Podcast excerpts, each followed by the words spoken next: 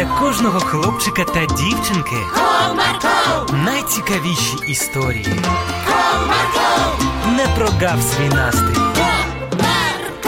Команда Марка. Привіт! Ви знаєте, що таке війна? А чи відомо вам, що для того, щоб воювати, не обов'язково служити в армії? Сьогодні я розповім вам історію про Дмитрика, який затіяв власну війну, і про те, до чого це призвело. Цікаво? Тоді будьте уважні.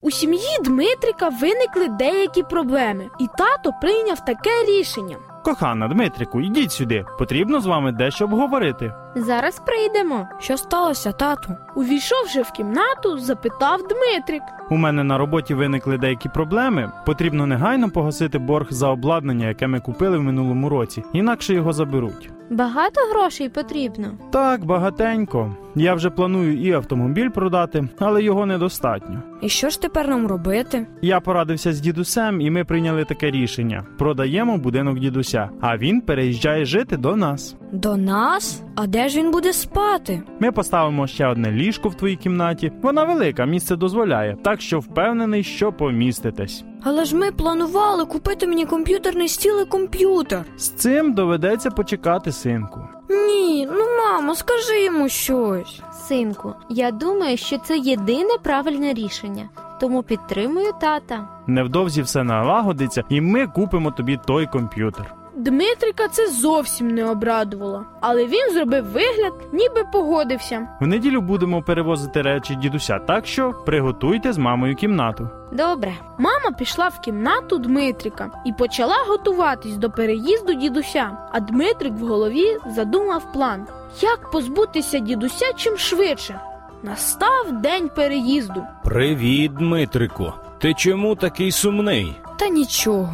Та ти не хвилюйся, я тобі докучати не буду. Добре, побачимо. Ну що, все готово, можемо переїжджати. Так швидко. Сфотографуйте мене на пам'ять, будь ласка. Тато сфотографував дідуся, і вони відправилися в дорогу. Вдома Дмитрик підклав у ліжко, на якому спатиме дідусь, кілька черв'яків, які викупав у подвір'ї. Цікаво, що на це скаже дідусь, коли побачить. Хлопчик почав спостерігати за дідусем, вдавши себе, що спить, а дідусь розстелив ліжко і одразу ж зрозумів, у чому справа. Ох, Дмитрику.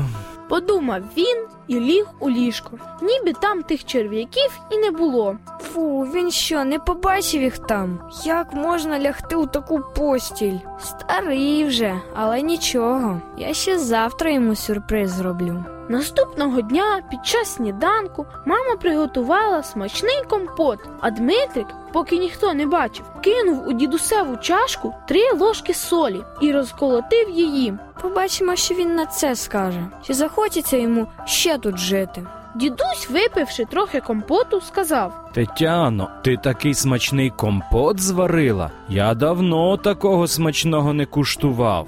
Та що ви? Звичайнісінький компот. В ньому нічого особливого немає. Ти помиляєшся. Одразу ж помітно, що він приготований з любов'ю.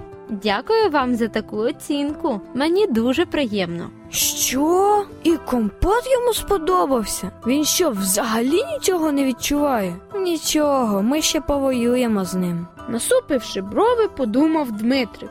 Дмитрику, а ти міг би принести мої окуляри з кімнати? Зараз принесу. Відповів він, а сам він точно вже знав, що він з ними зробить. Ой, дідусю, ти їх так необережно поклав.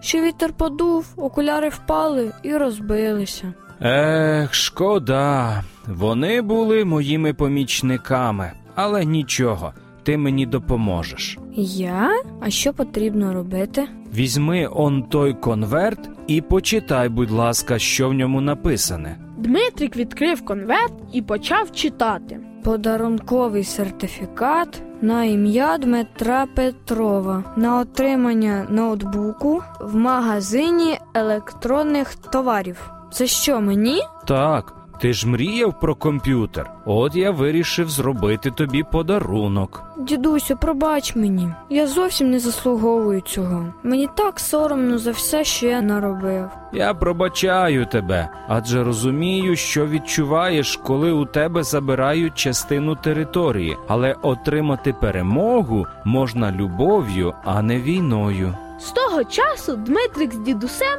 жили в мирі та злагоді. І хлопчику навіть було дуже цікаво жити з дідусем, адже він знав багато цікавих речей і історій. Бажаю вам перемагати все погане любов'ю і ніколи не воювати, особливо з рідними людьми. До нових зустрічей! Marco.